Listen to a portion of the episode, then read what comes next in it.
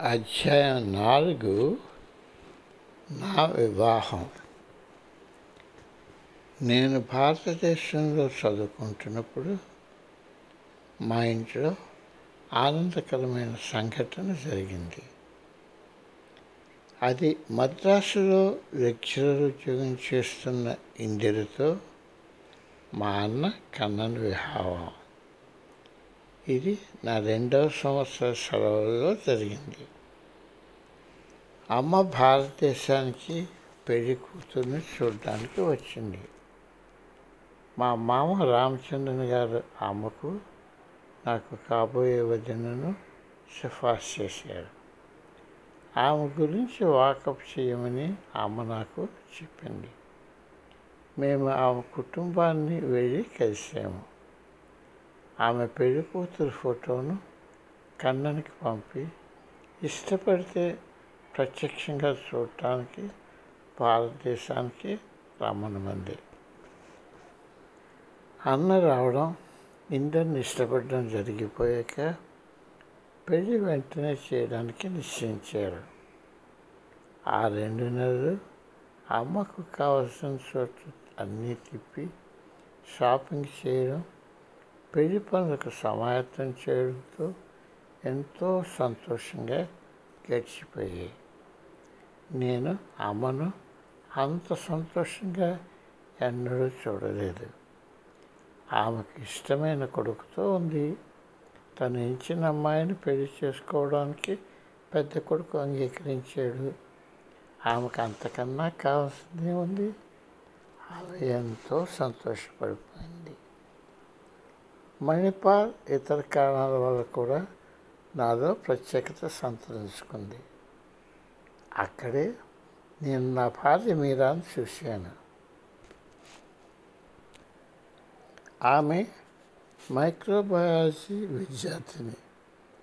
నా రెండవ సంవత్సరంలో అనాటమీ ఫిజియాలజీ క్లాసులలో ఇద్దరం ఒకటిన్నర సంవత్సరాలు ఒకే క్లాసులో ఉండేవాళ్ళము అటు తర్వాత ఆమె మైక్రోబయాలజీలో మాస్టర్ డిగ్రీ పొందడానికి వెళ్ళింది. నేను మెడిసిన్ చదువుకోవడానికి వెళ్ళాను. మొట్టమొదటిసారి ఒక గర్ల్ ఫ్రెండ్తో సమయం గడపడం ఎంతో చక్కటి భావన కలుగజేస్తుంది. అది అబ్బాయితో తన భావాలను పంచుకున్నట్టుగా ఉండదు. విదేశం నుండి వచ్చిన మలేషియా వాసులు ఆ ప్రాంతపు అమ్మాయి స్నేహం పొందిన అతి తక్కువ మందిలో నేను ఒకడిని కాలేజీ అధికారులు ఇటువంటి కరియారాల్లో ఆంక్షలు పెట్టకపోయినా కుర్రాడు తమ చదువులపైనే దృష్టి సాధించేవారు పరీక్షలపైనే ధ్యాస పెట్టేవారు. మీరా నాన్నగారు డాక్టర్ గణపయ్య కోటి గారు బెంగళూరులో వైద్య వృత్తి చేసేవారు. కొంతమంది లెక్చరర్లకు ఆమె కుటుంబాన్ని తెలుసు. దానితో మా మధ్య స్నేహం ఆయనకు తెలిసిపోయింది.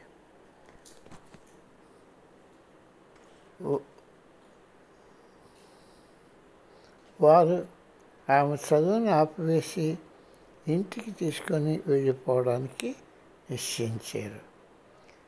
ఆమె డిపార్ట్మెంట్ పెద్ద ప్రొఫెసర్ అచ్యుతరావు గారు మధ్యస్థం వహించి ఆమె చదువు పూర్తి చేసేటట్లు ఆమె నాన్నగారిని ఒప్పించారు. ఆమె చదువు పూర్తయ్యాక ఆయన దగ్గరే రీసెర్చ్ చేసుకోవడానికి స్కాలర్షిప్ ఇచ్చారు. ఆ విధంగా ఆమె అక్కడ ఉండడం కొనసాగిస్తూ నాకు దగ్గరలో ఉండేటట్టు చేశారు. కానీ మీరా తండ్రిదండ్రులకు సంతోషం కలగలేదు.